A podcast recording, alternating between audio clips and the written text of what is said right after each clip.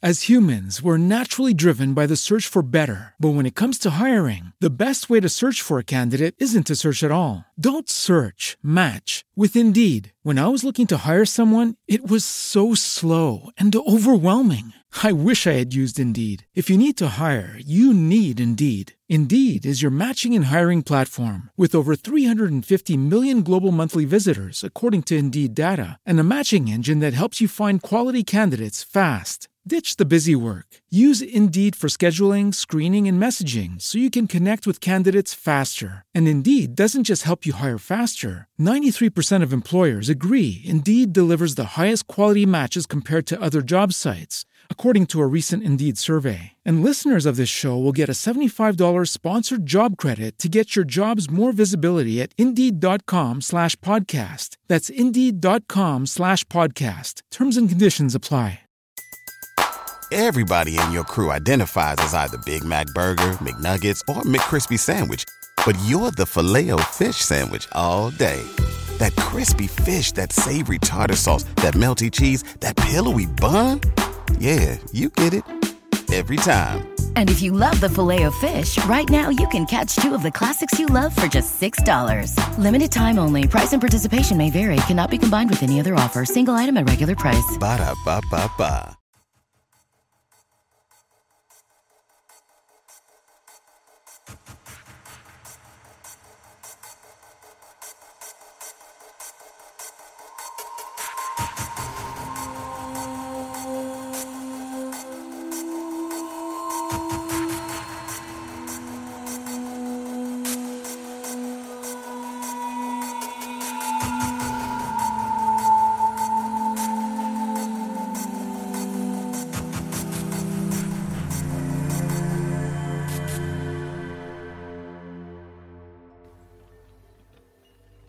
Ciao a tutti, eccoci, anche questo venerdì siamo online, abbiamo Omar e Leo Sorge, salutiamo quelli che sono a casa con noi, Verusca, Cuni, Omar, vabbè, Alessandro, Tiera, Claudio Vasi, Giugiu Giarlo, Marco D'Addia, Enrico De Anna, due volte, e ovviamente anche tutti quelli che poi ci sentono in, in offline eh, e ci, ci possono saltare.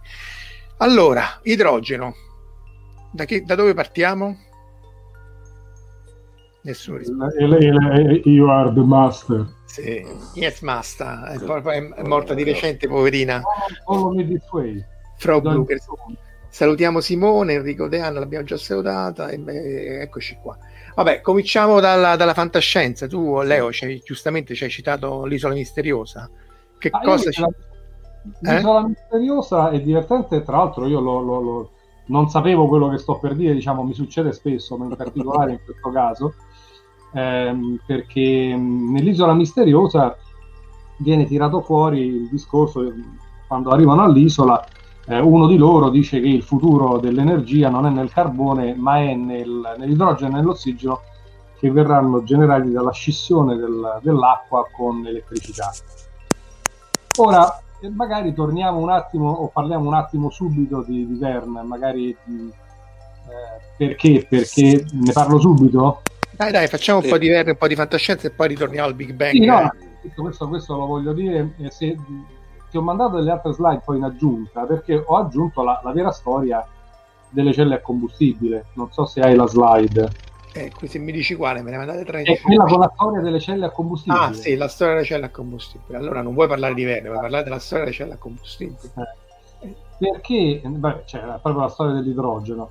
Perché ehm, in realtà le celle a combustibile esistevano già quando, sicuramente quando Verne pubblica questa, questa ah, puntate e poi come libro questa storia, ma mh, più o meno era quello. Perché? Perché erano già state scoperte, teorizzate, scoperte anche se con bassi rendimenti, e perché Verne è un, un, un caso di storia, un caso di studio molto bello, in quanto buona parte delle cose che si attribuiscono a Verne non le ha scritte Verne, o per essere precisi, lui e Ezel, in realtà Ezel il, il, il, l'editore, compravano articoli scientifici e ehm, dei libri altrui che avevano avuto poco successo e che loro riscrivevano e romanzavano meglio. Il caso delle delle celle a combustibile, di informazione sulle celle a combustibile e um, il, un articolo scientifico, perché appunto era già era,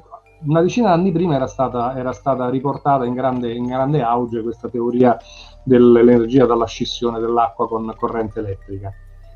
Um, ma questo succede in altri casi, per esempio sempre nell'Isola Misteriosa, e comincia ad arrivare il Capitano Nemo. Sì, questo è un po' di un minimo di storia iniziale. Mm, eh, e la um, beh, è la continuazione del, dei venticelli che sono sotto i mari, l'Isola Misteriosa. Sì, sì, spoiler. E, sì, sì e, spoiler. Um, ma quando, quando esce quel libro già c'è stato uno o forse più sottomarini, perché un sottomarino di legno calatafato con pelle e bitume venne usato anche in alcune battaglie tra eh, confederati e, e nordisti. Eh sì, la Monitor, c'era la Monitor e poi c'era il sottomarino. Eh, eh. Lui lo sapeva perché faceva collezione, loro facevano collezione, avevano degli altri scrittori che collaboravano, quindi per quanto riguarda poi, per esempio, eh, il Giro del Mondo in ottanta giorni, eh, lui diceva la mostra che io vidi in Francia, nella, nella città in Amiens, la città nella quale lui fu tra l'altro sindaco, e, e c'era una grande collezione privata che fu regalata e fu mostrata. C'era proprio l'originale del libretto molto più piccolo ehm, di una nobildonna che era stata, aveva fatto lei dei giri in pallone. Lui eh, per provare salì su una mongolfiera, salì e scese di pochi metri giusto per sapere come si stava, e poi romanzò il tutto. Vabbè, ma quello va bene, come Emilio Salgari che, sì, sì, no, lui che Salgari, inventava, Salgari inventava, questo era un ottimo lavoro di redazione, roba che se fosse stato fatto cento anni dopo sarebbe stato normale, all'epoca era eccezionale. E poi lui arrivò nel momento nel quale eh, mh, la carta cutanea, la carta fatta con gli stracci di cotone e che portava a libri costosissimi con tirature di cinquanta, cento, duecento copie, eh, era stata poi eh, sostituita dalla pulp fiction, dal, dalla, dalla polpa del pioppo, eh, per, fare, per fare carta che costava molto di meno, e quindi si passò alle migliaia, barra parecchie migliaia di copie. Quindi diciamo è chiaro che il, la, la, la divulgazione, che, il successo che poteva avere un libro di cento copie era molto minore di quello che poteva averne uno di tremila, soprattutto in quei, da quei tempi. Salutiamo nel frattempo Stefano, Daniele, Sesciomaro, Catarina e, e Caria che si sono collegate nel frattempo. E sulla fantascienza in realtà abbiamo cercato sull'idrogeno, ma non c'era molto, no? Oltre a Giulio Verne avevano fatto anche tra l'altro una serie televisiva che tu dicevi che è stata citata anche di recente, la serie di, di animazione de, de, dell'Isola Misteriosa. E, però sul, in realtà ecco, sull'Isola Misteriosa c'è, c'è da dire che c'è anche una una versione con un capitano a, noi a caso, no, a, caso a noi noto, eh, eh, questa è la serie di animazione degli anni settanta, e, e, e qui tu dicevi che citano proprio esplicitamente, era stato anche ripreso di recente da Report. Il Report ha fatto, ha pubblicato la settimana scorsa una puntata intera all'idrogeno, e l'inizio è con questo, una parte del, non so se è questa serie o cos'è, però l'Isola Misteriosa fatta a cartoni animati, nella quale c'è proprio tutta questa cosa che io sinceramente non ricordavo assolutamente. Beh vabbè, perché poi questa è una cosa detta al, al volo, è chiaro che la, la storia qua è tutta una, una, un'altra, un'altra. Bisogna anche vedere se le edizioni che, che, che avevo io, che li compravo negli anni settanta, eh, eh, contenevano anche queste parti. Ah sì sì, perché spesso erano adattate diversamente, adattate, tagliate, sì sì sì. Salutiamo Corrado, Francesco, e Cuni dice se l'era scordata, infatti io questa non me la ricordo quasi per niente. Eh, ci sono dei, degli spezzoni su YouTube se volete andare a recuperarla, eh, non so poi quanto fosse fedele poi al racconto originale. Ci sono pari film anche sull'Isola Misteriosa, citiamo appunto, appunto a parte il, il capitano, anche il polipo è comprimario a quanto pare, a giudicare dalla... eh, e c'è anche una versione russa del quarantuno del... con sottotitoli cecoslovacco, non so. Eh, no, no, sì, credo sia senza sottotitoli, vabbè, eh, no. Però sarebbe da recuperare questa qua. Eh, eh, certo. La carrozzina chi la manda giù? Eh. Eh, vabbè, vabbè. E avevo mandato un altro paio di libri che in qualche modo citano l'idrogeno. Sì, sì, se... sì, ci arriviamo, ci arriviamo. Eccoli qua, saltiamo questi qui e arriviamo a quelli che mi hai mandato tu, questo qua. Io ho mandato, io, io ho la versione, in questo caso ho la versione italiana, sì, ho Permutation City, ho, eh? ho la versione italiana e mh, qui è il, è, è il, per la vostra gioia, i mondi ricostruiti al computer, quindi c'è tutto un universo fatto, ricostruito, con, con meno elementi chimici per varie spiegazioni, e ci sono, mi pare, gli atomi rossi che sono l'idrogeno e quindi che, calcolati per creare questi universi. Cioè, però, non ho capito, è un universo simulato nel computer, senza, sì, gli, sì, senza gli elementi pesanti. Ah. Sì, sottotitolo, sì, ti ricordi, questo ne parlammo una volta sul, sul fatto che mi pare che quello che ricordavo io era che lui dicesse, do la colpa a Eichmann, un chimico, che lui dicesse che i materiali oltre, l'elemento più stabile dell'universo è il ferro, e che gli elementi oltre il ferro vengono creati non dal Big Bang ma dall'esplosione di una supernova, e tu dicesti che non era proprio così, e che no, quello, quello, quello sì, ma gli elementi oltre il, la, ma ci arriviamo, oltre l'elio non vengono creati nel Big Bang ma vengono creati dalla fusione, okay, dal nucleosintesi stellare fino al quaranta, eh, dopo il quaranta, quindi quando tu regali una, un argento o un oro, un oggetto d'argento d'oro a una persona, dille che eh, una stella ha dovuto, no, basta sta cosa che, che le, de, dell'amore, le stelle, le cose, c'è stata dentro talmente tante volte, ha dovuto immolarsi perché questo oggetto potesse, no, no, basta, cioè che siamo polvere stellare per rimorchiare, basta, cioè si è sentito talmente tante di quelle volte, no, eh, e basta, eh, con tutto il mondo. Quindi questo e con quest'altro invece di Gregory Benford. Eh, eh, questo eh, per la tua gioia, lui è, eh, è un fisico che scrive di fisica, e con una specie di, eh, con una specie di eh, meccanismo rubiano eh, si crea una palla eh, dentro al loro laboratorio, che in realtà dentro ha un universo, nel quale, un piccolo universo nel quale più velocemente si ripercorrono tutte le fasi dell'universo, e loro riescono a vedere dentro, e quindi ah. vedono quando si forma l'idrogeno, eccetera eccetera, che... ah, forse è stato il primo dei microuniversi, perché i Simpson l'hanno fatto, South Park l'ha sì. fatto l'ha fatto Rick e Morty, sì, sì. una puntata e... Men in Black ce n'è uno, sì, ce ne stanno, dell'idrogeno è l'inizio della fine, insomma, no? Beh, è l'inizio, nel senso che mm. la, la, la, la nucleosintesi primordiale nasce appunto, questa è presa da, da Hyperphysics, che tra l'altro se non la che non la conoscenza, ah, ecco, Tiera Erde dice che l'universo della bolla fa parte anche della scienza di mondo, di mondo disco. Salutiamo anche Immanuel, Jack O'Lantern e Angelo Frascella che si sono uniti a noi, Marco Tattia che non ho capito se sta litigando su Telegram. Comunque sì, il punto fondamentale è che nella nucleosintesi primordiale, cioè quando c'è stato il Big Bang, dopo i primi dieci secondi dal, dal, dal, dal Big Bang si sono cominciati a, a formare appunto uh, protoni e nuclei di elio, però oltre, anche se l'universo era molto lento, non si va perché c'è appunto una, una barriera alla formazione di elementi con, con um, numero di massa cinque, e quindi noi ci siamo ritrovati con eh, queste abbondanze di idrogeno, elio, eh, frammenti di litio, questa è scala logaritmica, quindi c'è pochissimo, sostanzialmente è settantacinque per cento di settantacinque per cento di di idrogeno e, e venticinque per cento di elio, e poi tutto il resto non sono veramente frammenti trascurabili, e tutto il resto si forma appunto per, per nucleosintesi stellare, cioè eh, dopo questi sono tutti gli elementi chimici, e essenzialmente appunto abbiamo idrogeno ed elio che si sono formati al, alla, subito dopo il Big Bang,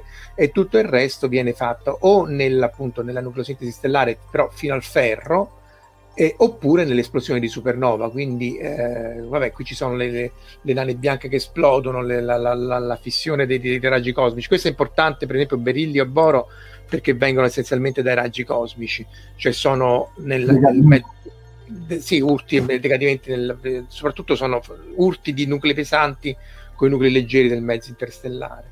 Eh, poi ci sono quelli sintetizzati dall'uomo che sono i transuranici che decadono, ma soprattutto il grosso viene dalle, dalle supernove, tanto più che ehm, appunto le stelle di prima generazione erano stelle, per questo poi si dice che la vita tanto tanto antica non può essere, perché le stelle di prima generazione erano fatte solo di idrogeno e, e di elio, e quindi eh, tra l'altro sono state osservate, cioè paradossalmente le stelle di prima generazione sono quelle che si chiamano di terza popolazione, ehm, perché come la con, appunto, sono cons, costituite soprattutto di idrogeno ed elio.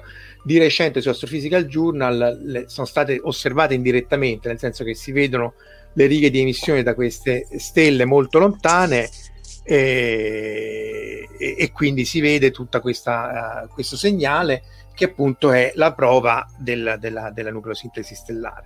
Dopodiché eh, l'idrogeno si osserva in tutta una serie di, di si, si osserva ionizzato nella riga H alfa, che è questa riga rossa qua, è un rosso molto brillante, molto molto bello. Eh, ci sono anche delle lampade che lo creano, sono lampade appunto all'idrogeno, che sono tipo le lampade al neon ma con l'idrogeno, e, ed quindi si può vedere dove sono le, le, le distribuzioni di, di materiale eh, ionizzato interstellare. E su questo poi ci sono invece le, i, i segnali, ne, questo quindi nel visibile. Nelle microonde a ventuno centimetri c'è la, l'emissione neutra del, dell'idrogeno, cioè l'idrogeno ovviamente non in scala ha eh, un protone eh, e basta. Il deuterio ha un protone e un neutrone, il trizio un protone e due neutroni, quindi un protone e un elettrone non in scala, e essenzialmente lo spin, ossia ci si può immaginare che il, il, il verso di rotazione, se è parallelo eh, c'è una certa energia, se è antiparallelo è un'energia leggermente differente, e quando c'è questa pas- transizione da uno stato all'altro si ha assorbimento o emissione nel, di, di, di, di radiazione a um, un gigahertz e quattro. Quindi essenzialmente stiamo nelle microonde, eh, è molto difficile fare la misura. Questo è stato scoperto da questi due tizi, Harold Ewen e Edward Parcell. Tra l'altro la sfiga è stata che, cioè, lo stavano facendo anche gli olandesi questa, questa misura, eh, gli si è bruciato tutto, e quindi li hanno battuti, li hanno battuti sul tempo gli americani, hanno vinto anche il Nobel per questo. Ma bellissimo, insomma, ti immagino, fai, fai tutto e poi ti ritrovi ti ritrovi bruciato l'esperimento. Eh, ci dovresti, sono anche... Mm? Dovresti avere anche la slide della molecola, con, dove è rilevante, della molecola di idrogeno, dove è rilevante il fatto che siano tutti e due nello stesso verso, uno inverso, uno con uno spin e uno l'altro. Sì, adesso la trovo. Uh, eccola qua. Questa? Vai, sì. Raccontaci del prozio.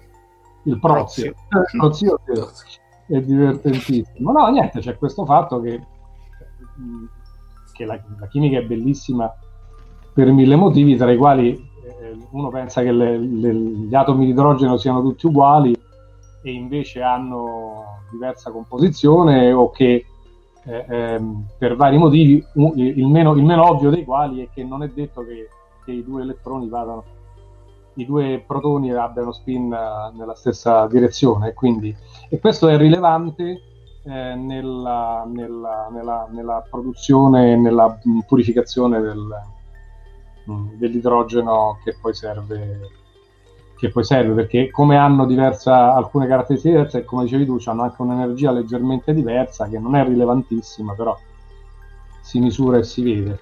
Beh, la famosa acqua pesante ai tempi della seconda guerra mondiale era l'acqua fatta col deuterio. Oh, col deuterio, sì, sì.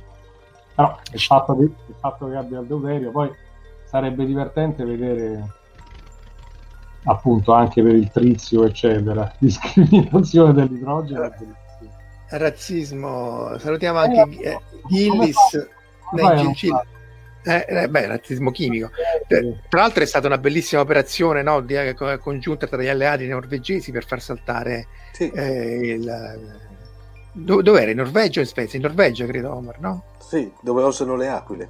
No, dove osano le aquile era in Svizzera, non era quella dell'acqua pesante, era in Norvegia e in Svezia. E, mh, però sì, le, diciamo, è come sì. È dove osano le aquile, però per davvero, nel senso che hanno fatto, e hanno fatto saltare gli impianti perché servivano.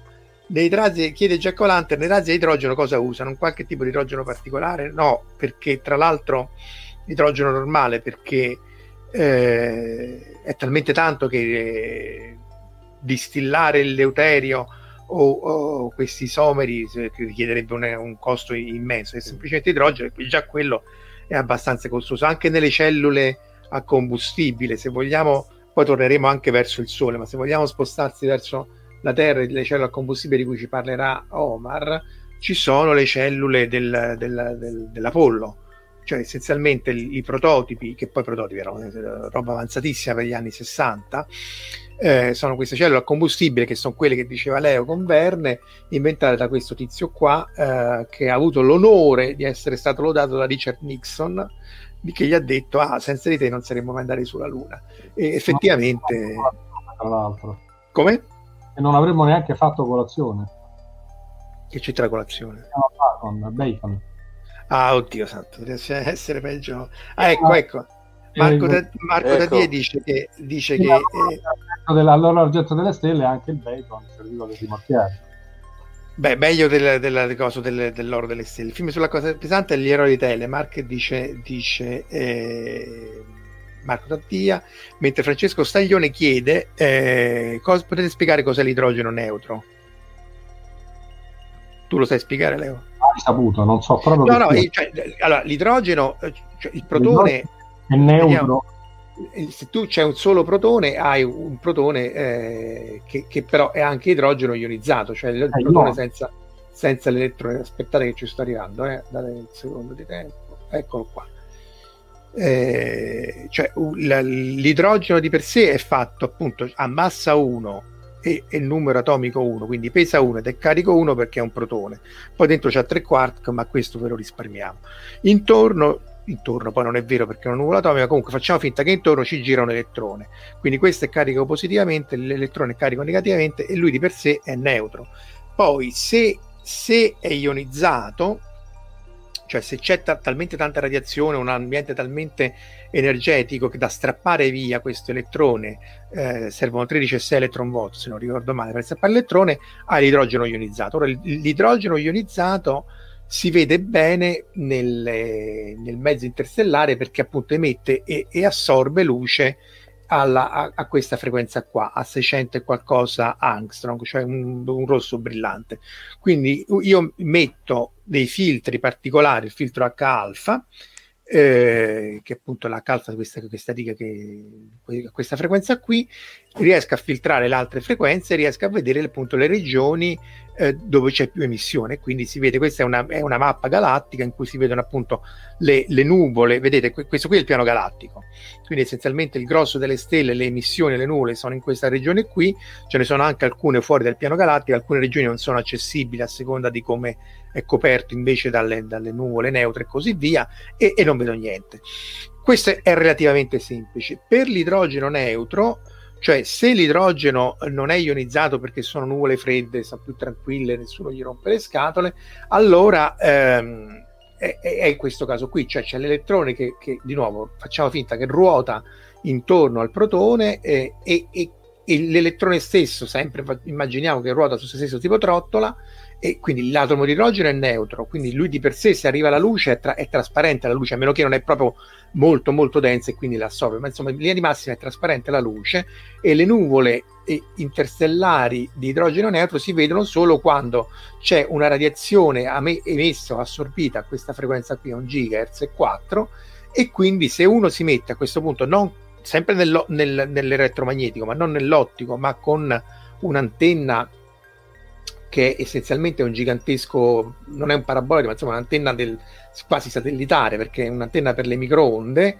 eh, se vedete la frequenza è vicina a quella anche delle microonde, eh, riesco a captare questo segnale. Appunto questi tizi qui l'hanno fatto negli anni settanta, se non ricordo male, però è una misura molto difficile, perché se tu la, camp- la prendi a tutto campo, tutto sommato riesci a farlo, ma quello che vorresti fare è puntare le singole sorgenti, quindi da terra si riesce a fare con estrema difficoltà per le interferenze elettromagnetiche che ormai c'è ovunque, e quindi si ipotizza di fare un osservatorio sul lato oscuro, del, oscuro scusate, sul lato lontano, the far side of the moon, e andare a fare lì le misure, però insomma hai voglia, lì c'è già la base nazista di Iron eh, Sky. Vero. Esatto. Si dovrebbe chiedere ai nazisti di Iron Sky, Omar. Oppure i vegani anche. Vegani, quelli non quelli che non mangiano carne, ma esatto, quelli che di, che, di, esatto, di Goldrake. Esatto. Sì, esatto. Sì, sì. Eh, la, quando la luna è rossa, Vega attacca, come sa no, benissimo. Tra l'altro, a proposito di Dark Side of the Moon, eh, cioè, piccolo, piccola, come dire, piccola digressione, avete visto i, eh, i trailer della nuova stagione di Uh, all, For All Mankind, quella serie, quella di, di Moore, quella che parla della storia alternativa Okay, sì, è sulla piattaforma di streaming, quella di Apple, per intenderci. Io eh, ho visto il primo episodio. Il primo episodio, eh. ok. Adesso già, sono, eh, hanno già praticamente schedulato la seconda stagione. La seconda stagione c'è, eh, i, tra- se, i trailer si trovano tranquillamente su YouTube. Eh, praticamente sembra un po' l'inizio di Iron Sky, perché c'è, eh, finisce praticamente a pistolettate fra gli americani e i sovietici. Eh, Sulla Luna? Sulla Luna.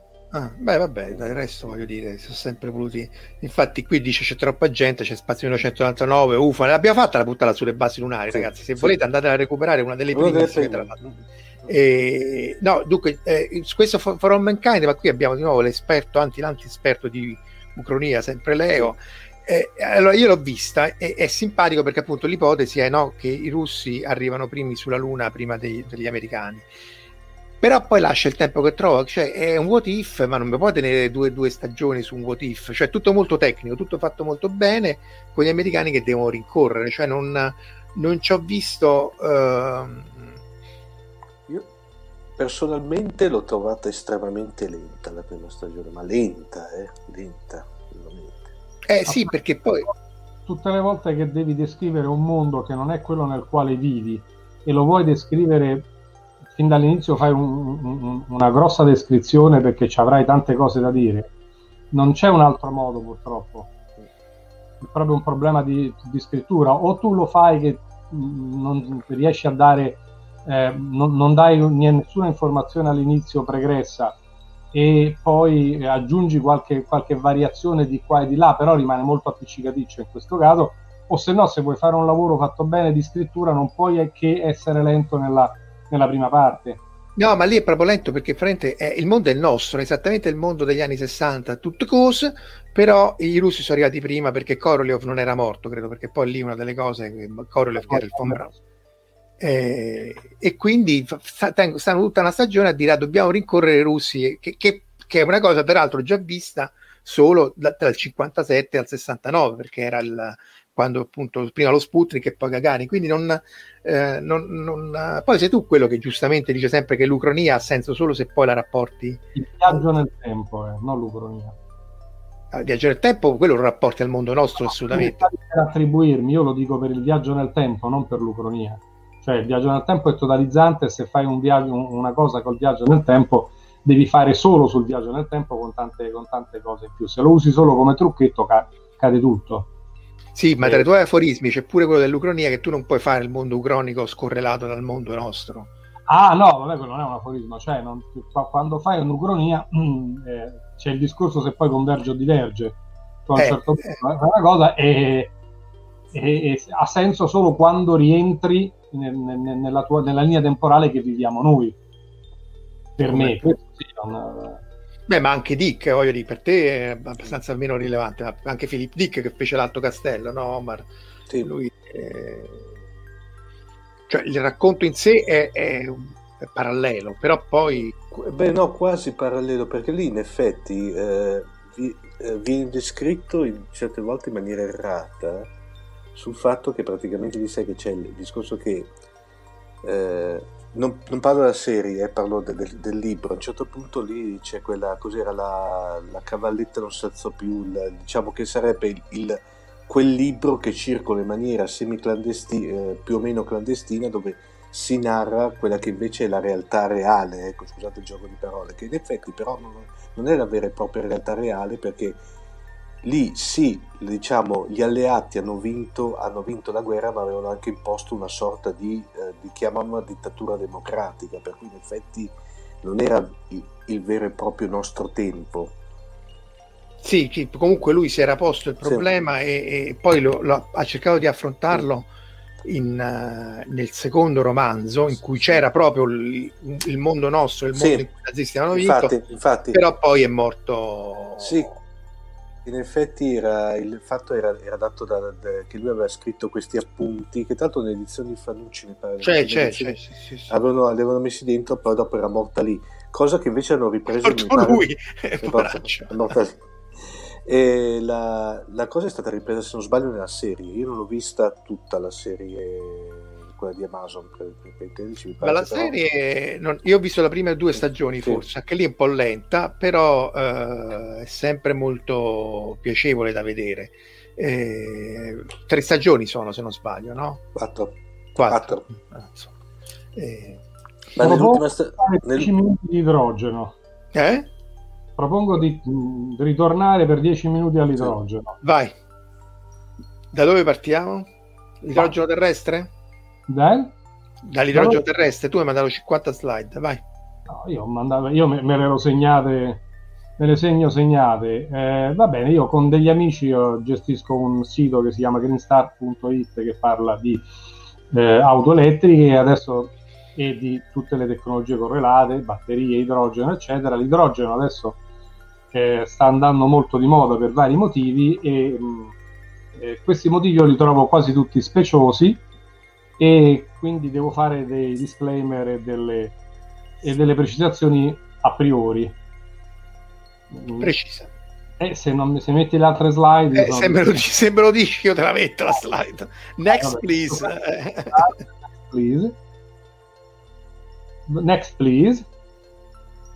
Allora, eh, è un settore molto esasperato perché... perché Eh, sono stati dati dei fondi italiani, europei, non italiani, non europei e che potevano essere usati come sempre per tante altre cose, perché c'è una, uh, un forte movimento uh, di veicoli elettrici, ma il discorso è che per quanto riguarda l'idrogeno si fa una gran confusione tra le auto a idrogeno che possiamo comprare noi normali cittadini e l'uso dell'id- dell'idrogeno in tanti altri campi. Non è così, nel senso che oggi come oggi l'idrogeno per le auto, anche se esiste un'auto a idrogeno, non è fatto per le auto che possiamo comprare noi, non so se lo sarà mai, ma sicuramente adesso non lo è.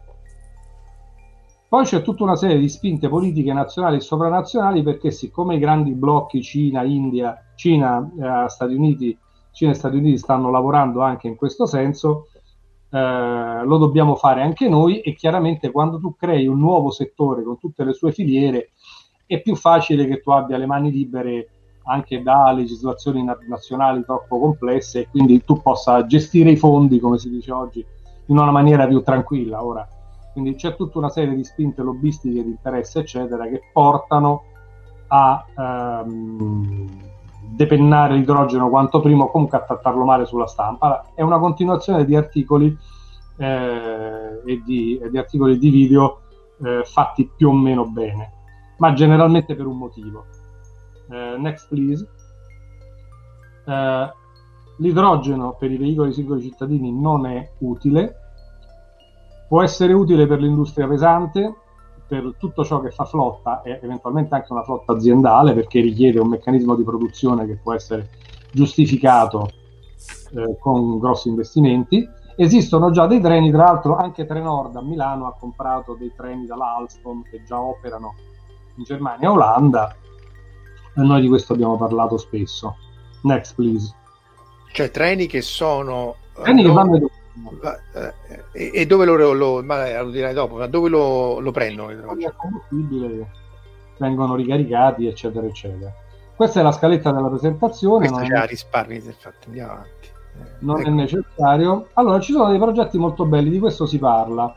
Tra l'altro ne ha parlato anche, anche, eh, anche eh, il, non mi ricordo esattamente la carica, il fratello del... dell'arabo dal quale è andato Renzi a parlare l'altro giorno. Ehm, è un Neom è una cittadella sotto al Sinai eh, ehm, che verrà eh, attualmente non c'è nulla, però verrà sviluppata con criteri molto interessanti in lunghezza più che in larghezza, riqualificando quei terreni che adesso valgono zero e poi varranno tanto, che avrà dei trasporti eh, di superficie assolutamente accettabili, mentre i trasporti bassi, tra cui teoricamente anche prima o poi l'Hyperloop, attenzione che, che fanno invece a Dubai, eccetera, eccetera, e eh, con un sistema di gestione della corrente in modo diverso, tra cui c'è una parte che verrà fatta, verrà gestita con idrogeno, perché adesso vediamo esattamente come, in che senso l'idrogeno... Però, scusa, scusate, ti interrompo, questa cosa della città lunga centosettantacinque chilometri, scrive anche... Sì. Cioè, mi sembra un'idiozia, perché cioè, per...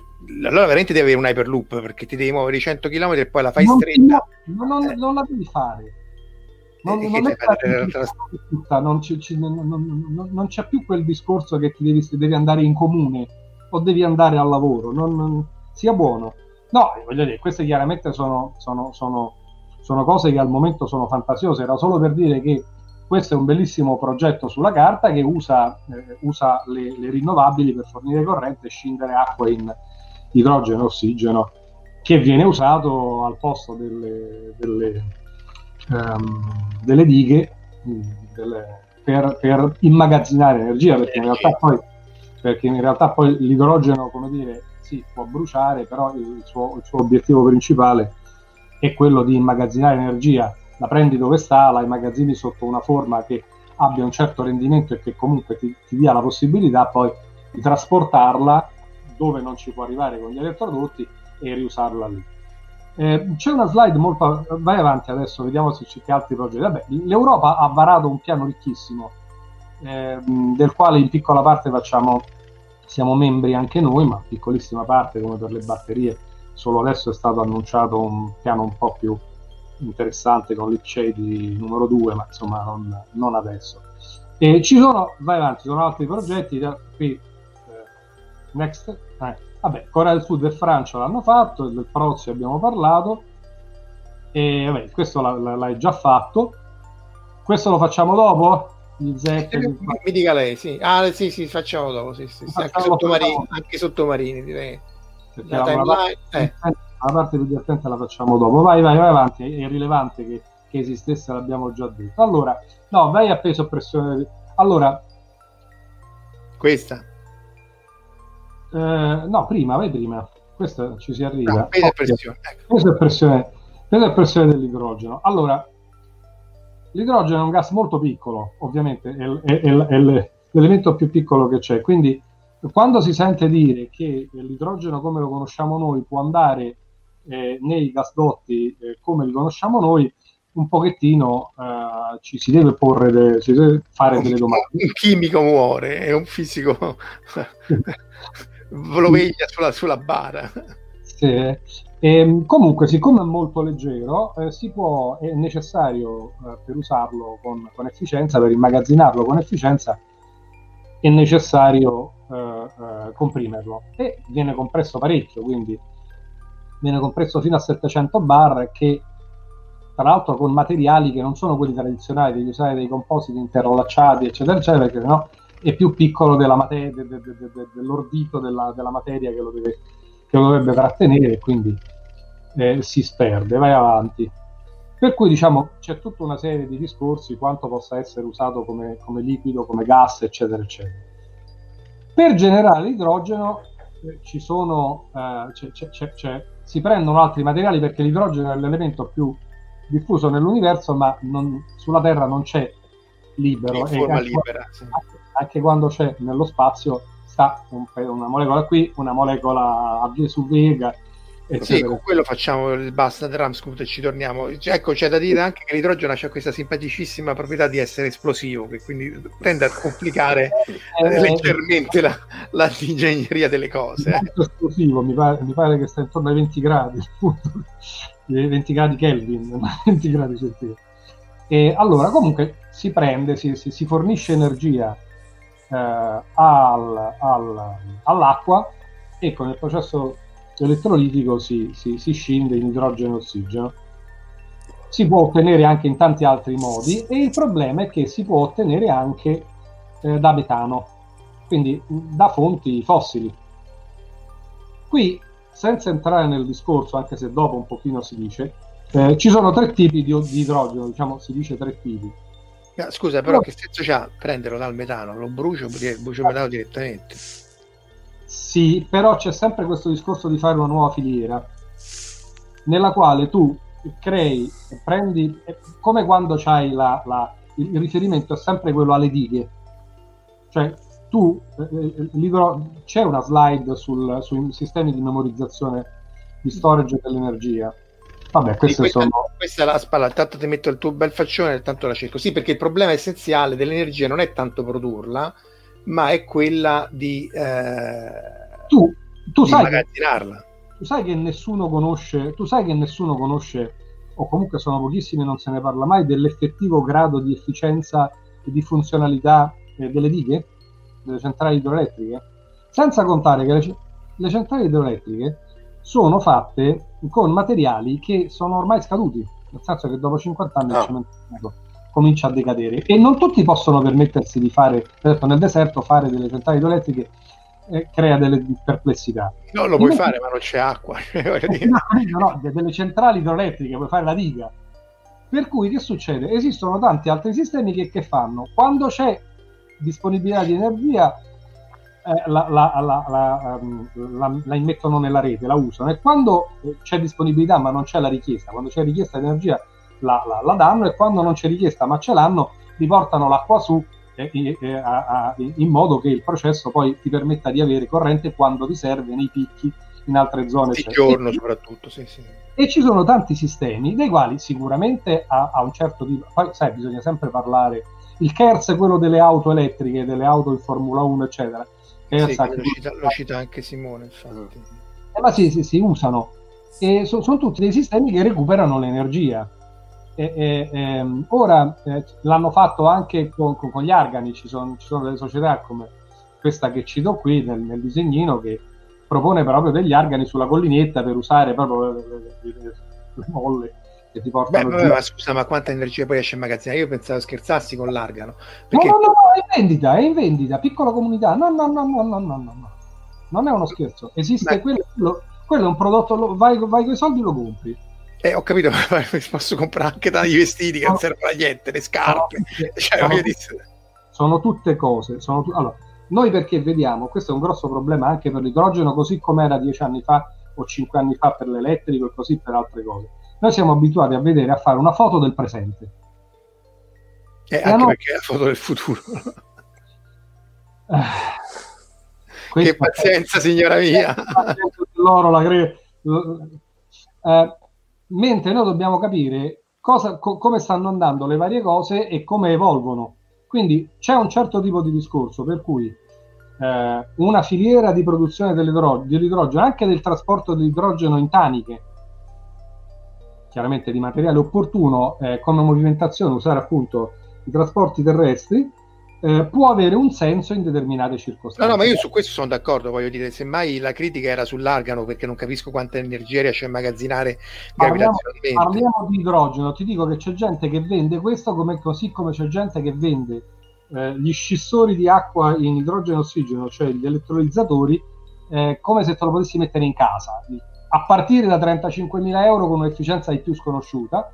Però eh, ho visto giornali su stampa rilevante che hanno riportato di questa società australiana e questa cosa da casa, senza nessuno è andato a vedere il sito della società, del produttore. Va bene, sono tutte cose così. Però l'idrogeno, eh, tutte, tutti gli indicatori mostrano che potrebbe avere un senso per determinati usi. Già lo ha, per esempio, per i treni, potrebbe averlo per le navi, eh, potrebbe averlo per gli aerei. Non è detto che lo abbia per le per, per, perché andiamo alla pompa, anche se ci sono le, le auto di flotta, di alcune flotte specializzate che hanno la, l'auto, vanno lì, si riforniscono di idrogeno che va alla, alla cella a combustibile e viene ritrasformato in corrente e acqua. Quindi eh, se noi lo vediamo come oggi è una barzelletta, è l'ironia del mondo, cioè è, è, è altro che l'argano, eccetera.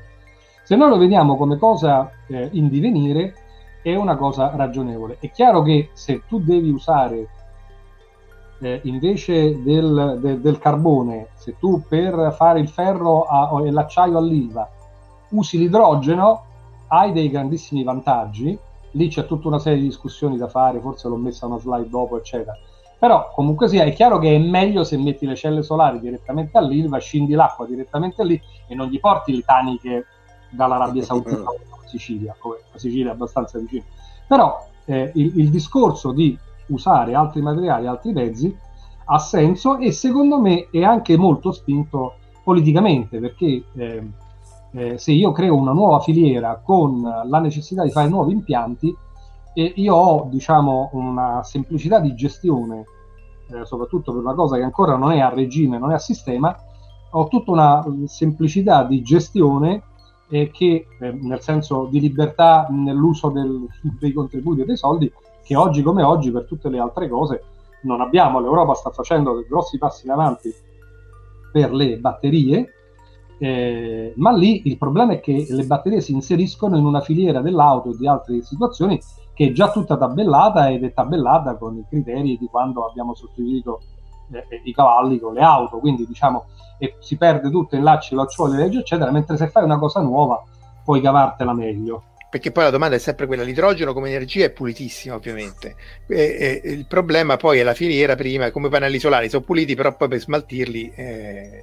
E lì il problema dell'idrogeno è che se tu lo fai eh, a partire bruciando eh, fossili, eh, come dire, stai peggio di prima, anche perché l'idrogeno, cioè, è ufficiale che l'idrogeno, come, dico, come tutti criticano, l'idrogeno di tutti i combustibili e di tutti i sistemi di memorizzazione dell'energia, di... di energy storage, è il meno efficiente di tutti. Però è chiaro che se io ho un surplus di energia pulita e riesco a immagazzinarlo in questo modo, a fornirci determinate necessità, eh, me lo posso permettere, perché è vero che ho l'energia, l'efficienza del trenta per cento, però è gratis, non lo posso permettere. Sì, sì, sì, è chiaro che, e poi se è locale ancora meglio, perché non devo andare eh, no, se, se, se, se, se è ideale, se, se è locale è ideale. Quindi ci sono questi tre tipi, si, si fa per colori, no? L'idrogeno grigio è quello usato eh, sporcando, eh, bruciando eh, fossili, eh, senza nessun filtro, eh, quello blu è quello grigio con un filtro per l'anidride carbonica, e quello verde è eh, da fotovoltaico, quindi da, da, da fonte rinnovabile. È chiaro che eh, eh, l'idrogeno viene anche visto come un meccanismo per le vituperate energie fossili buttate fuori dalla porta di rientrare dalla finestra. Ma questo è normale, io non credo che vedremo nell'ambito ne, nei prossimi dieci, venti, trenta anni uso zero dei del combustibili. No, ma neanche, neanche le batterie. Tra l'altro appunto qui dicono, chiede Daniele quant'è la temperatura a cui l'idrogeno diventa liquido, che a pressione atmosferica sono venti Kelvin, quindi deve essere molto molto raffreddato. A pressione più elevata riesce a farlo tranquillamente, infatti come dice eh, anche Simone, viene, viene trasportato liquido, e quindi poi si riescono a fare anche le, i generatori per le auto e così via. Perché appunto però il problema, tu dici giustamente, più che per la macchina singola idrogeno, è più probabile che siano impianti industriali o su scala di piccola comunità, magari. Grandi, grandi trasporti, ma anche flotte. Se io, se, se io ho una flotta di auto, io ho seicento auto aziendali, mi faccio un elettrolizzatore, ma lì è un discorso diverso, non devi andare per strada, la tua filiera è ridottissima, produci e vai lì alla pompa eccetera, quello si può fare, c'è chi lo sta facendo. Eh, il problema è che mettere in piedi un meccanismo di elettrolizzatori in giro per l'Italia già è difficile adesso eh, ehm, eh, con, le, con ehm, le colonie di ricarica eccetera.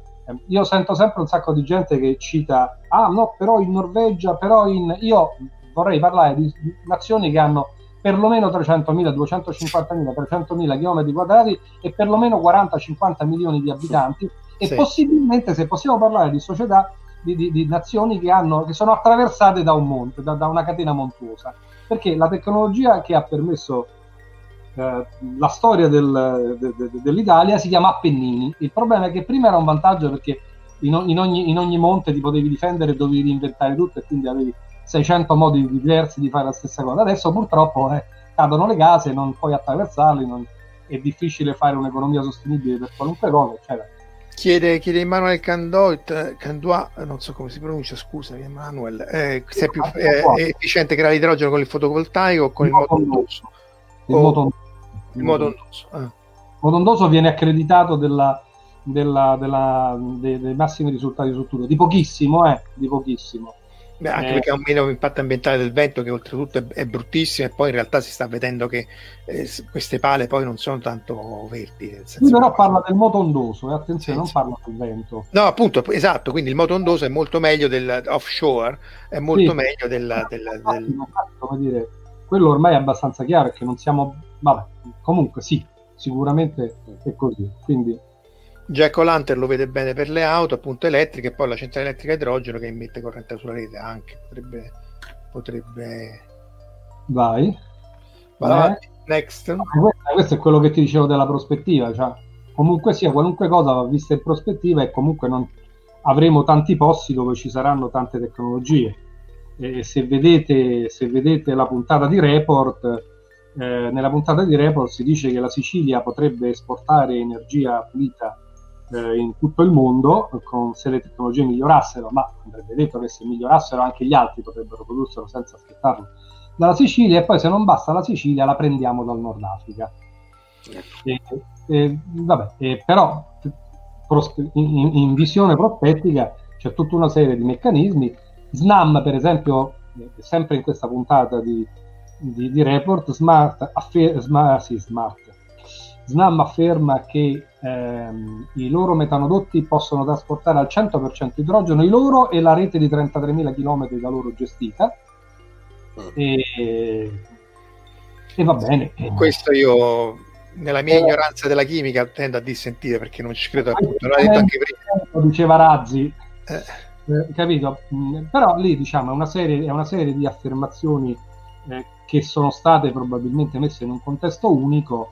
Loro hanno fatto una, sono, l'informazione è buona, diciamo, eh, gli elementi di informazione sono buoni, probabilmente il montaggio in qualche modo, la giusta posizione porta a conseguenze che, frasi che non sono state dette. Chiede Angel Gill sul, sul metano. Il metano sì, però eh, è per quello che devono filtrarlo. Cioè, se, se tu produci, eh, bruci il metano, produci il C O e il C O due. Dopodiché, se, se, se non lo filtri, hai messo eh, questa, queste quantità industriali di anidride carbonica e biossido in, in, in atmosfera. Se tu li filtri eh, ehm, è più pulito, però eh, da qualche parte stanno, insomma, sì. C'è Annalisa, ma... che dice appunto: a Lampedusa la corrente arriva dall'Africa, costa una cifra esagerata e non esiste un solo pannello fotovoltaico. Tra l'altro ricordiamo le cronache dal silenzio che lei co-gestisce, c'è anche Catalina che è una collega tra l'altro di Frascati, e, e fanno delle live bellissime, so, soprattutto, ma insomma Catalina eh, su fisica fondamentale, quindi andatela a recuperare se possibile. Anche recentemente c'è un post sugli elementi trans, transuranici, sulle isole di stabilità, quindi se potete to- eh, recuperateli, perché appunto poi l'idrogeno in realtà... Vabbè, finiamo la parte chimica, perché in realtà l'idea dell'idrogeno sarebbe di farci la fusione nucleare. Queste, eh. queste, cose, queste cose di chimica sono sì divertenti, ma insomma giocate. Ma... in realtà la fusione, credo che stiamo a fare queste cose. Quando riesci a farle, a farne un ecosistema, torna che ti, ti, no, ti io... al massimo. Se, se si riuscisse a fare la fusione nucleare, hai fatto, eh, eh, cioè, voglio dire, non. non Vai.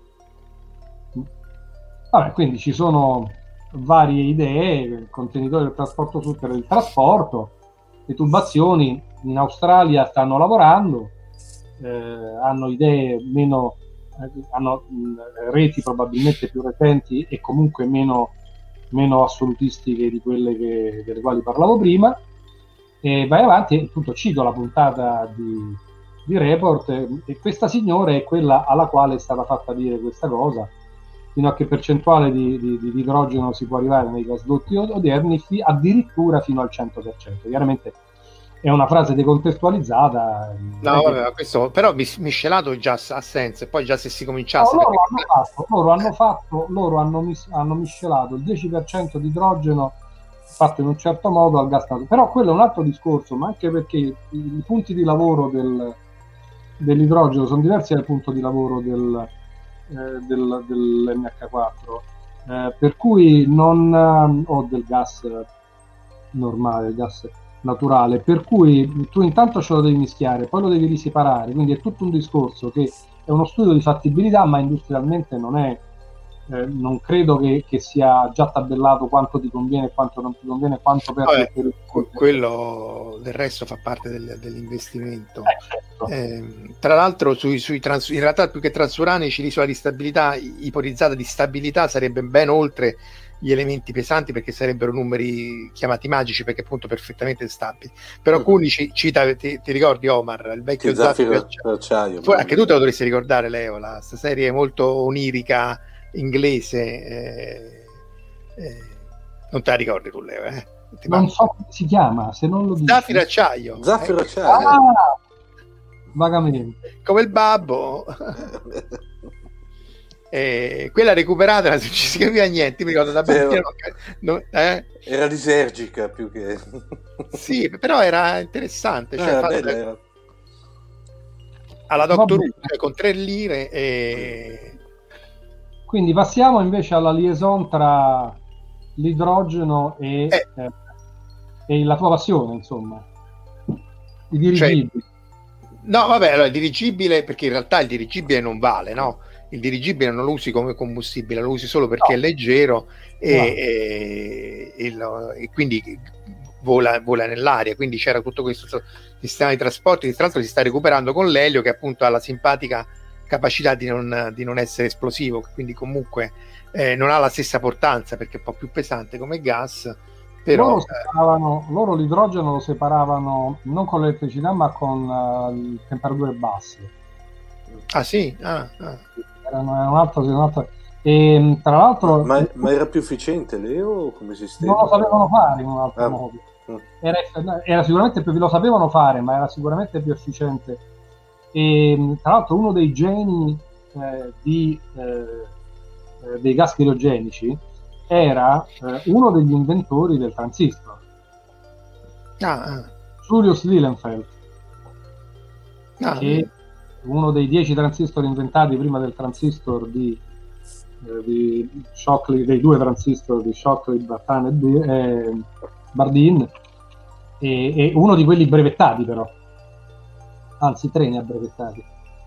E nel venti, tra il venti, nel venticinque in Canada e dal trenta al trentatré ci stanno ancora, eh, se uno va nell'ultimo nel, nell'archivio eh, nella versione grafica, la parte vecchia del, dei brevetti statunitensi, si trovano ancora questi brevetti. E lui era uno dei, di quelli che inventarono il processo criogenico per i gas. Per, anche perché poi al tempo questa era nella Germania nazista, quindi li, la parte economica non era rilevante quanto più quella parte ovviamente di pubblicità e di, di, di, di dire possiamo fare queste cose. Tra l'altro c'era un inglese che si chiamava Heil di cognome, Oscar col K e Heil, però risulta inglese, che bombardarono anche l'ufficio brevetti, oltre a quello tedesco fu bombardato nei vari cose anche l'ufficio brevetti inglese, però c'è un transistor di Oscar Heil, se non mi ricordo male, nel trentasei. Tra l'altro questi dirigibili avevano anche l'aeroplanino agganciato, che tra l'altro si vede anche nel eh, è l'ultima crociata, no? Che loro, tra l'altro ci sono delle scene tagliate in cui un ex eroe della prima guerra mondiale cerca di andargli appresso con l'altro aeroplano che, e si schianta, però questa è stata rimossa poi dal, dall'ultima crociata. Però appunto tra, tra l'altro ecco, c'è da dire che i dirigibili stanno ritornando in auge, però non è non usano l'idrogeno e no, comunque non è usato come eh, carburante, ma usato appunto solo come modo sì, di, di, tenere, no. di tenerlo a galla. Anche lei, i palloni che noi lanciamo stratosferici o dalla Nuova Zelanda o dal Canada sono uh, stratosferici, ma non, uh, non uh, chiede a Annalisa quante vite avete vissuta. No, semplicemente non abbiamo fatto altro che guardare televisione. Sì, esatto. Anche perché abbiamo una certa età, diciamo. Sì, sì, si vede, non è che poi è... però appunto se vogliamo tornare all'idrogeno a livello appunto il, il punto qual è? Che in realtà eh, la, vera, la vera svolta si farebbe con la fusione nucleare, cioè questa è l'energia di legame dei, dei nuclei, quindi è senza, in realtà appunto tu dicevi Leo che mi ero sbagliato, avevo messo la slide girata, in realtà se la capovolgete secondo me si, si legge in maniera più semplice, cioè eh, tu hai qui l'idrogeno, l'elio, litio e così via, e quindi tu produci energia. Se vai a elementi più stabili, quindi energia più bassa, eh, liberi energia, e quindi se tu fai la fusione degli elementi leggeri, che è quello che si ha nelle stelle, appunto nelle primissime stelle di prima generazione fondevi idrogeno per produrre l'elio, eh, e, e quindi liberi energia. E idem con il reattore a, fus- a fissione nucleare, quello che fai è spezzi gli elementi pesanti per produrre elementi più leggeri e, e, e, e, e anche qui libera energia. Ora, il, il problema è che i reattori a fissione nucleare li, li sappiamo fare, eh, nella fusione nucleare la sappiamo fare, ma ci vuole più energia di quanta, eh, di quanta ne tira fuori. Quindi, come? L'avvio. Eh sì, no, non, non conviene, cioè i reattori a fusione ci sono, la, ci sono anche, ogni tanto vengono fuori anche dei ragazzi molto giovani che riescono a farli a casa in laboratorio, però consumano più energia. Il problema è fare una fusione come quella nel Sole, con energie e densità tali che e, e io dal reattore riesco a estrarre energia e non ci devo mettere più corrente per tenere il campo confinato di quanta. Però essenzialmente questi sono i due meccanismi, per cui poi se tu eh, ti ritrovi, ecco qua, questo è il meccanismo che c'è nel Sole. Da, da, essenzialmente da quattro nuclei di idrogeno ti ritrovi con un nucleo di elio quattro, c'è tutta una catena in cui poi crei il deuterio e, e, e metti neutrini. Infatti c'è una quantità di neutrini che viene dal Sole che si misurano, hanno preso vari Nobel perché da qui si è visto che il neutrino oscilla tra le varie specie e così via. E l'altro, l'altro punto fondamentale è che emettono raggi gamma, cioè emettono radiazione elettromagnetica. Questa ci mette diecimila anni per arrivare sulla superficie del Sole, perché comunque viene assorbita, rimessa, assorbita, rimessa e così via, perché appunto ricordiamolo che eh, solo al nucleo al, la, un terzo del raggio solare eh, la, la pressione e la densità sono tali da innescare i meccanismi di, di, di, di fusione nucleare. Poi appunto c'è la zona radiativa in cui eh, questa radiazione, i raggi gamma eh, faticosamente emergono verso la superficie, non riescono subito ma portano poca energia con loro, comunque poca energia utilizzabile, e poi arriva la zona convettiva in cui c'è tutte le macchie solari, eh, campi magnetici, maglie aerodinamiche e così via. Però appunto il, il, il trucco è sempre che ehm, riesci a, a, a fondere eh, nuclei leggeri e, e, e a produrre elio. Quando finiremo di bruciare l'idrogeno, eh, quando il Sole finirà di bruciare l'idrogeno, e vabbè, ci sarà un bel botto, eh, ci sarà appunto la, e si innescherà la, la, la, la, il Sole si ingrandirà, eh, si, poi ricollasserà e, e, e comincerà a fondere elio e poi gli elementi più pesanti, quindi probabilmente la Terra verrà distrutta, ma parliamo di eh, altri quattro miliardi di anni, quindi eh... ma poi la Terra avrà già cessato di avere eh, qualunque tipo di forma vivente per altri motivi, no? Per il campo Beh, quattro miliardi di anni, ha voglia che sarà successo. Eh, dice Daniele che quindici giorni fa hanno battuto il record di fusione accesa per due virgola venti secondi. Eh, però sì, appunto, Tiera, eh, le batterie a microfusione, no, ce le scordiamo adesso, magari ci si arriva, eh. Il problema è il campo magnetico, cioè devi avere un campo magnetico talmente denso da... perché idrogeno e idrogeno sono entrambi carichi positivamente, quindi loro, eh, la, la forza elettromagnetica, la forza elettrostatica in realtà li respinge, quindi tu li devi con cortesia, calma, dignità e compostezza, citare Frankenstein Junior, li devi convincere ad avvicinarsi. Allora no, come lo fai? O lo fai con un campo magnetico molto molto intenso, o lo fai con la gravità, perché le, per questo le stelle innescano la fusione nucleare, perché la gravità è talmente elevata che ehm, che la, la, la pressione è tale che eh, questi sono schiacciati e quindi quando si avvicinano si innesca la, la, la reazione nucleare, quindi la forza forte nucleare eh, fa sì che questi si possano trasformare in altri elementi e quindi hai la, la, la, la fusione eh, nucleare. Appunto la fusione fredda non va, come dice Simone, e, e l'unica alternativa è, è che però eh, non è molto... piacevole, è, è, cioè si riesce a fare la fusione con la bomba, cioè appunto se tu hai una densità talmente elevata innescata da un'esplosione un nucleare, come? Un inneschino.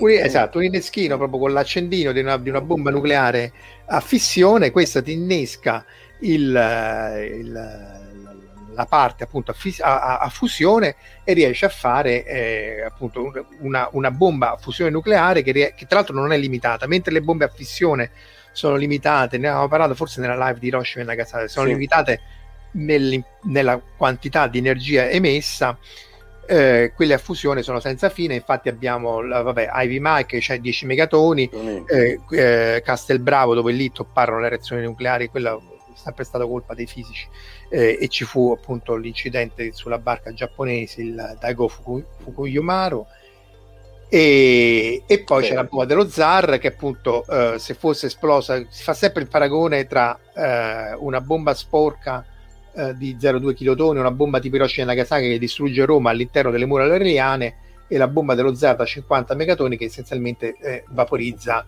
tutta Roma fino al raccordo e distrugge tutto il Lazio. Vedete, qui c'è la, la Civitavecchia a Latina. Quindi questa è la differenza tra cinquanta megatoni, quindi cinquanta milioni di tonnellate di esplosivo, e dieci quindici chilotoni, quindi quindicimila tonnellate di esplosivo. A livello interstellare, Omar, c'è anche eh, Poul Anderson, no? L'avevamo visto, sì, nel, nel fuori onda. Aspetta che lo metto, eh, perché quella è un'altra delle ipotesi di fare le astronavi vere, cioè... Eccoci, eh. Eccolo qua, un connettore di energia, cioè un connettore di atomi, supponendo che riesca a fare la fusione, che riesca a comprimerle e così via, mette un gigantesco campo magnetico che, e...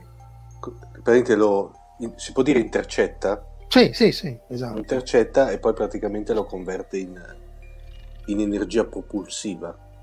Esatto, lo compri, però è chiaro che è molto futuristico, eh, sono, però insomma non, tra l'altro era stato fatto il, il Bastard Ramscoop Ramjet, che è questo qui, è appunto un oggetto di cinquecento metri eh, con questo gigantesco campo magnetico che deve appunto raccogliere l'idrogeno. Si era fatto quando le ipotesi sulla densità di idrogeno interstellare erano più alte, però insomma varie evoluzioni ci sono state. Nella fantascienza avevamo Poul Anderson, che, sì, che eh, questo, questo non lo conosco, cioè l'ha segnalato Leo, che tanto non lo conosco il Poul Anderson, cioè lo, conosco il titolo ma non l'ho mai letto. Eh, scusa, no, Leo.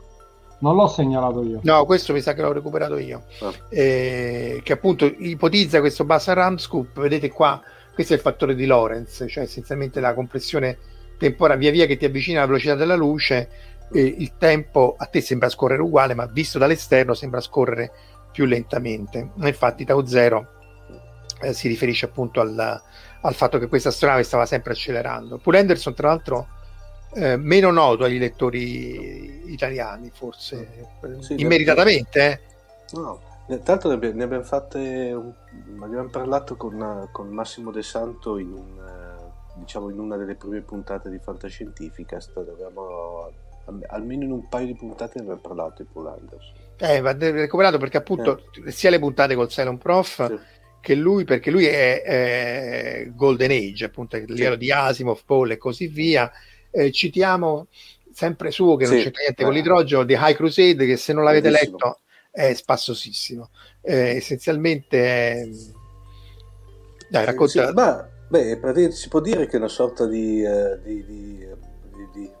Beh, cronia anche questa qui praticamente, perché c'è, eh, diciamo, tanto qui diamo spoiler, tanto parliamo di un, fi- di un libro abbastanza... Eh, cos'è? Beh, lo... settanta, sì, settanta, settanta, sì, anni settanta.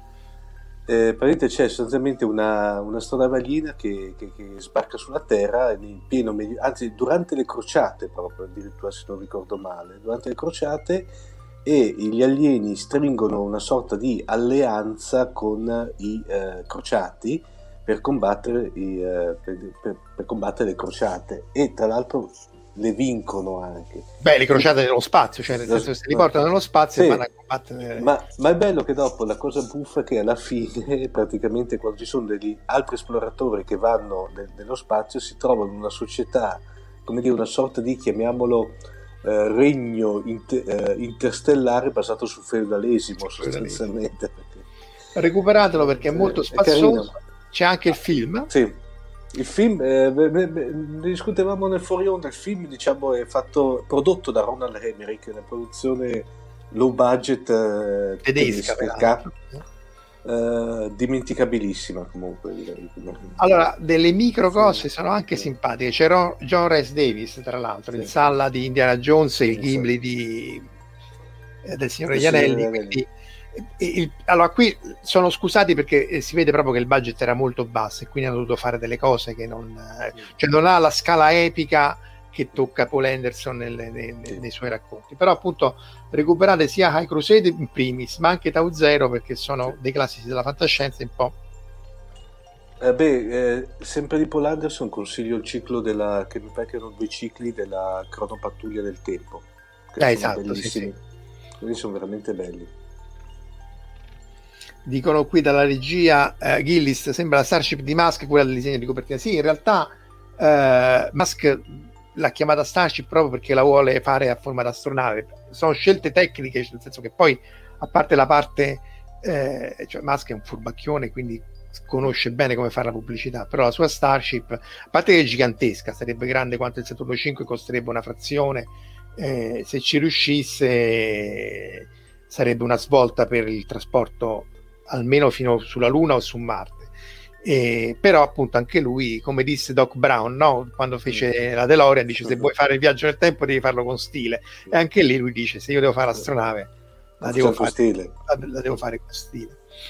Siamo già all'oltre l'ora. Leo, qualche altra parola sull'idrogeno nelle mere, automobili, vispini o scooter? No, lì poi non riesco proprio a capire, a intuire eh, nessun futuro che possa essere conveniente a breve, no, a breve termine, nel senso che è chiaro che non futuro futuro non, non, è, non è non può essere previsto ovviamente, ma non no non questo fatto della telecamera di lato mi piace molto, devo dire, mi dà e, no c'è da credere nel fatto che eh, ci sia un movimento internazionale che sta creando lavoro e attività in questa direzione, eh, che se raggiungerà mai il livello di scala, questo è più complesso. Tutti quanti si sono dati obiettivi tra il duemilatrenta e il duemilaquaranta, quindi roba che più o meno si vedrà, cioè la vedrò anch'io che sono dichiaratamente il più vecchio di tutti, vabbè, diciamo, se non mi vengono ah, neanche io lo so, eh, cioè, anche, ah, neanche per no. me e, però ecco, diciamo, non, eh, nessuno può dire oggi che avrà successo questo, il filone dell'idrogeno. Vabbè, però questo è chiaro, tu devi investire, poi non in, sai se c'è un ritorno. Esatto, cioè in, in Italia c'è un, un elettrolizzatore solo in Trentino da tre anni, e riportato come cosa nuova sempre dalla puntata di eh, no come cosa nuova, l'hanno riportato anche nella puntata di Report. E però è, è, è, come dire, funziona, funziona tutto, hanno delle auto, ma credo che in Italia quest'anno sul mercato libero ne siano state vendute una o due. Ah, del resto. No, non, non, non, è, non è proprio ragionevole pensare anche adesso, diciamo, il modo nel quale vengono fatte tutte le cose, cioè tieni presente che e, e quello deve fare, deve stare uh, pressioni, temperature spaventose, quindi non è proprio, anche nei camion. Nel camion, se fai eh, anche quello di, di, di Tesla, o fai dei camion grandi, eh, eh, lì in qualche modo ce la puoi fare, perché metti dei grandi serbatoi, eh, di mat- perché il materiale, ancorché composito, pesa comunque un sacco, e quindi eh, ci vuole spazio, ci vuole tutta una serie di garanzie di sicurezza, eccetera, eccetera. Per cui ciò che va dove c'è tanta roba, dove potrebbe esserci un... Un, un bisogno frequente di, di, di toccarlo, di rifornirlo, eccetera, per ora non è ragionevole, però tutto ciò che ha un percorso prefissato, ehm, mi dicevano per esempio che ehm, eh, non mi ricordo dove, eh, per quanto riguarda l'elettrico, fanno, stanno facendo degli autobus elettrici, in Svezia, fanno degli autobus elettrici che hanno una batteria piccolissima, perché serve soltanto per il percorso da una fermata alla successiva. Nella successiva, mentre carica la gente, a velocità fortissima spara un fiotto di, di, di corrente, quella si carica e fa i prossimi milleduecento metri. Valla a fare Roma sui San Pietrini. Non è solo, non è solo sui San Pietrini, non è solo sui San Pietrini. È chiaro che una cosa del genere la puoi fare solo in alcune parti. Vabbè, però voglio dire, è chiaro che non c'è la panacea di ogni male. Però, eh, capisci, è la stessa cosa. Senti, vale per... mi chiedono dalla regia se, quel, se l'eosorge è quell'eosorge. Non saprei. Sì, perché poi chiedono quello di M C Microcomputer. Quello è, là. È quello là. E quello, quello, Daniele, che quando noi eravamo bambini, eravamo piccoli, piccoli, leggevamo che lui già scriveva sulle riviste perché era molto più anziano di, di, di noi. Aveva già quattordici anni. Tutti quelli sì, sono gli stessi anni che c'ho anche io, ho portato in campagna. Sì, sì. Leo Sorge scriveva, vabbè, ma non è un segreto, scriveva su M C Microcomputer di informatica, agli albori dell'informatica, all'alba dell'uomo, insomma, quando c'era Babbage aveva pre- sì. sviluppato il differenziale. No, no, già, già ero Jack O'Lantern e Airbus aveva, sì, l'aereo a idrogeno, anche lì è chiaro che in un caso di, di, di che ti schianti non è che sia proprio, è vero che anche col carburante non è che finisce, no, è uguale, non è che succede, anzi per l'aereo va bene perché l'aereo, dove sta l'aereo è freddo, quindi diciamo a temperature è, è, è, più, è, più, è, più, è più gestibile. No, beh, però comunque ogni volta che noi vediamo le cose dobbiamo vederle nella prospettiva, quindi una cosa è uno studio, una cosa è un prototipo, una cosa è una piccola produzione, una cosa è una produzione di serie, una cosa è un ecosistema, una cosa è tanti ecosistemi, uno in ogni grande... ognuno nel suo contesto, esatto, quindi, e, e quindi fai sei mesi, un anno, tre anni, cinque anni, trent'anni, e quindi in questo momento quello che è chiaro è che eh, nessuno può permettersi, nessuno dei grandi sistemi può permettersi di eh, trascurare l'idrogeno. Tra l'altro la società che, americana che fa fuel cell più eh, famosa, la Plug Power, ha appena annunciato che non solo con tutta la crisi nel duemilaventi hanno fatturato ben più del previsto, ma hanno appena rialzato le stime di fatturato per il duemilaventuno, l'hanno già, a gennaio già le hanno alzate da quattro virgola cinquanta a quattro virgola settantacinque milioni di dollari, e questi hanno fatto un accordo con la Corea e dov'è che con la Francia. Quindi eh, ci sono delle attività... No, no, ma è chiaro che non... Ma... Power, certo, se tu devi dire, se tu riesci a, a mettere celle solari dove puoi o sistemi appunto, come dicevamo, offshore, e a, a, a prendere quella corrente e in qualche modo a trasportarla con un elettrodotto, eh, hai fatto, hai, ottieni un risultato molto, molto migliore, sempre che lì, come si dice, qualcuno ci porti le celle solari, Lampedusa non sta offshore, però, eh, come dire, come diceva Analisa, il nome Costantina, Analisa, Analisa eh, c'è, eh, la corrente arriva da, da, dalla Tunisia, insomma, non, eh, via discorrendo, per cui è, è, è ragionevole fare tutto ciò che ehm, crea un vantaggio da tutte le parti, a quanto pare. Un minimo di coscienza c'è, anche se io sono sempre coscienza eh, ecologica c'è, io ho sempre i miei forti dubbi che ci sia in realtà, però dove finirà? Eh, non credo che finiremo mai di vedere eh, l'uso delle risorse fossili, eh, tra l'altro le, le centrali nucleari sono fossili, no? L'uranio viene considerato... Sono fissili, non fossili. No, sono considerate alla stregua delle, delle fossili perché riguardano dei processi molto vecchi e, e quindi vedremo, però... Vabbè, sì, ci, ci torneremo. Io oggi non, non, penso, sì, non, non penso che vedrò un ecosistema di auto ad idrogeno. Che io Vabbè, anche vedere. Perché non sarà una soluzione, sarà appunto, come dici tu, vari tanti ecosistemi, ognuno nel suo, nel suo contesto. E riusciamo oh, ma... a... l'Ilva con l'idrogeno fatto lì, eh, siamo contenti. Chiudiamo con lo spottone su Fantascientifica, Stomar. Sì, perché eh, diciamo che questa, questa live la, prima o poi verrà pubblicata. Sì, stai un po' indietro, come... eh. Qui, qui ti, sì. ti, ti, ti, eh... ti riprendo, ti riprendo davanti a tutti. No, perché, perché vedo di alternarle, sennò dopo ci dicono che usciamo troppe eh, volte a settimana. Il mio modesto consiglio sarebbe di buttarne una decina e di riprendere da oggi, dall'ultima eccetera, e poi quando hai tempo recuperi, perché altrimenti sarà, cioè se tu sommi i ritardi di ogni puntata il ritardo complessivo è enorme, invece se tu ne butti dieci venti persone si incazzeranno, però tutti gli altri, come dire, sono updated. Vabbè, ma con un po' di offset temporale secondo me va bene, comunque il sito non è solo va bene, ma se io ho dieci puntate e ne mando tutte e dieci in offset di un mese, ho fatto dieci mesi di ritardo. Se io ho dieci puntate, ne mando le dieci me le scordo e le altre le mando con zero offset, non ho fatto ritardo.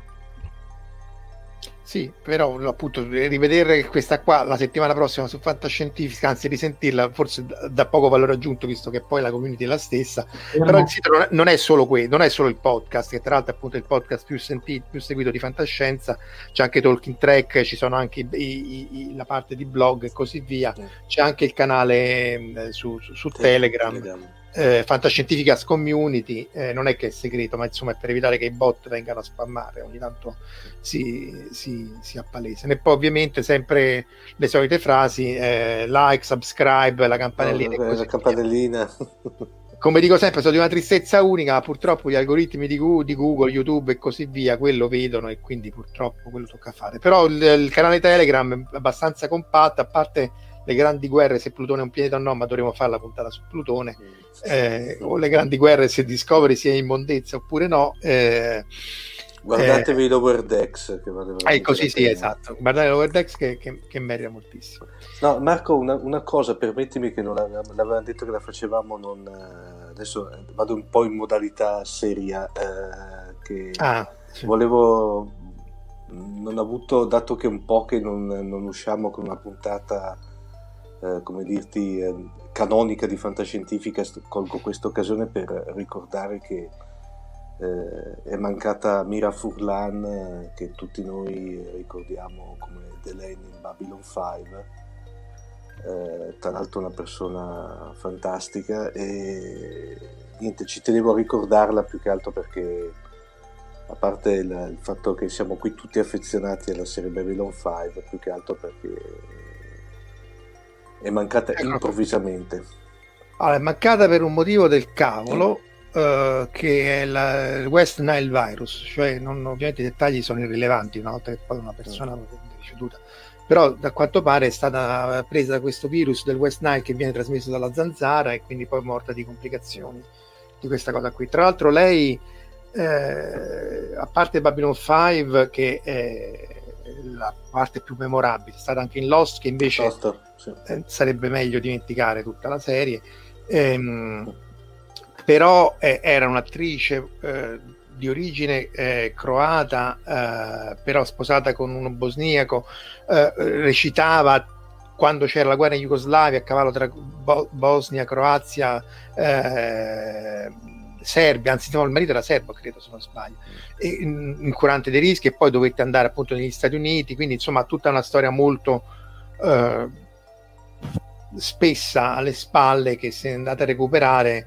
Eh, dava anche spessore sia alla recitazione che al, al, al personaggio poi di Delenn, perché Starksinski riprese molti dei temi della guerra civile dei Minbari, proprio ispirandosi a quella che era stata la guerra civile in Jugoslavia, quindi eh, vabbè, insomma, tra l'altro è stata anche ospite di Flora alla Dipcon, sì, eh, sì. Chissà se ci sono le registrazioni di quelle, forse sarebbe il caso di andarla andare a riprendere e rivedere, perché appunto una persona di altissima cultura. Mi ricordo anche che Flora raccontava che quando l'hanno, andavano in giro per Roma si, si, si, si è fatta tutte le chiese, perché era curiosissima, tutte le chiese e così via, quindi una grande perdita, veramente. Non so, le solite lacrime di coccodrillo del, perché appunto di, un, di un'attrice.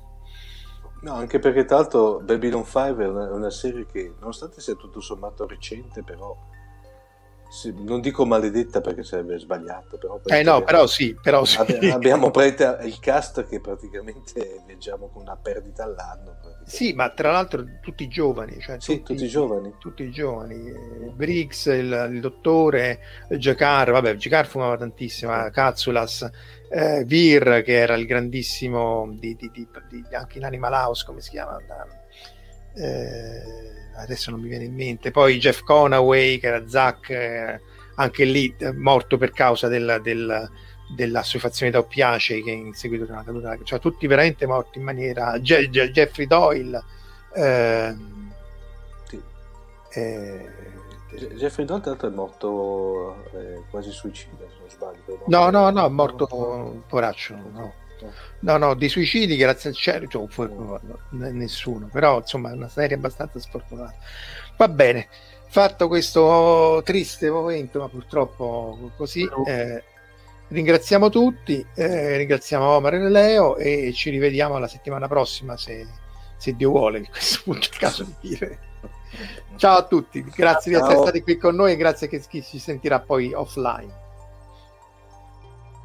Avete ascoltato Fantascientificast, podcast di fantascienza e cronache della galassia, da un'idea di Paolo Bianchi e Omar Serafiti, con il contributo cibernetico del Cylon Prof Massimo De Santo. Potete seguirci ed interagire con noi sul nostro sito fantascientificast punto it, su Facebook alla pagina Fantascientificast, su Twitter sul profilo at fantascicast, sul nostro canale Telegram t punto m e slash fantascientificast, sulla nostra community Telegram t punto m e slash fsccommunity. Se siete particolarmente timidi, potete utilizzare la vecchia, cara e affidabile posta elettronica scrivendoci all'indirizzo redazione at fantascientificas punto it. Tutte le puntate sono disponibili sul nostro sito, su Apple iTunes, su Spotify e su Podbean all'indirizzo podcast punto fantascientificas punto it. Se volete, potete lasciarci una valutazione a cinque stelle su Apple iTunes ed offrirci una birra romulana o un gotto esplosivo pangalattico, sostenendoci tramite una donazione PayPal utilizzando l'apposito pulsante sul nostro sito.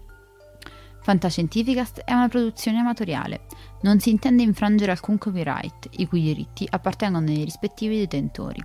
Autorizzazione S I A E cinque sei uno due I cinque tre cinque nove. Nessun byte e nessun tribolo sono stati maltrattati durante la produzione di questo podcast.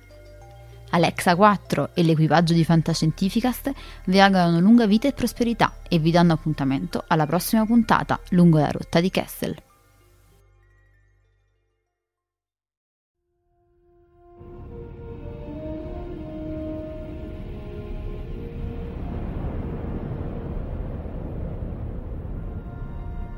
Certo che hanno una gran bella nave.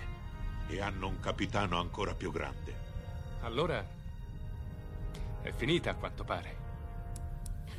Io dico che sarebbe il caso che ci muovessimo anche noi. Capitano, ho appena ricevuto un ordine dal comando. Dobbiamo tornare alla base immediatamente. Cambiano equipaggio.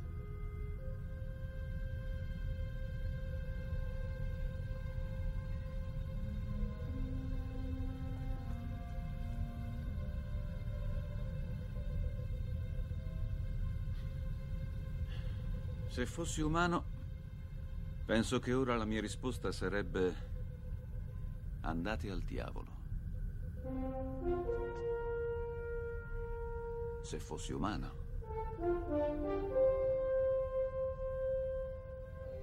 Che rotta, capitano?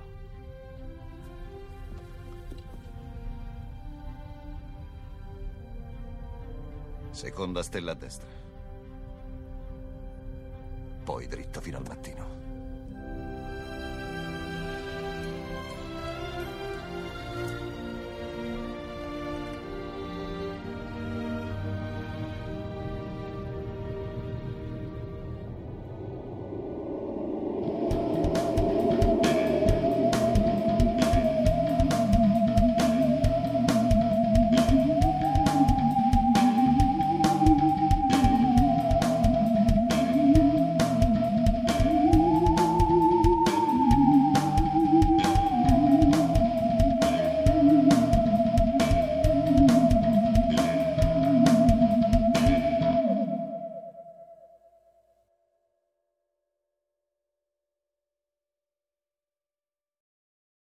As humans, we're naturally driven by the search for better. But when it comes to hiring, the best way to search for a candidate isn't to search at all. Don't search, match with Indeed. When I was looking to hire someone, it was so slow and overwhelming. I wish I had used Indeed. If you need to hire, you need Indeed. Indeed is your matching and hiring platform, with over three hundred fifty million global monthly visitors according to Indeed data, and a matching engine that helps you find quality candidates fast. Ditch the busy work. Use Indeed for scheduling, screening, and messaging so you can connect with candidates faster. And Indeed doesn't just help you hire faster. ninety-three percent of employers agree Indeed delivers the highest quality matches compared to other job sites, according to a recent Indeed survey. And listeners of this show will get a seventy-five dollars sponsored job credit to get your jobs more visibility at Indeed.com slash podcast. That's Indeed.com slash podcast. Terms and conditions apply. Everybody in your crew identifies as either Big Mac Burger, McNuggets, or McCrispy Sandwich. But you're the Filet-O-Fish Sandwich all day. That crispy fish, that savory tartar sauce, that melty cheese, that pillowy bun. Yeah, you get it. Every time. And if you love the Filet-O-Fish, right now you can catch two of the classics you love for just six dollars. Limited time only. Price and participation may vary. Cannot be combined with any other offer. Single item at regular price. Ba-da-ba-ba-ba.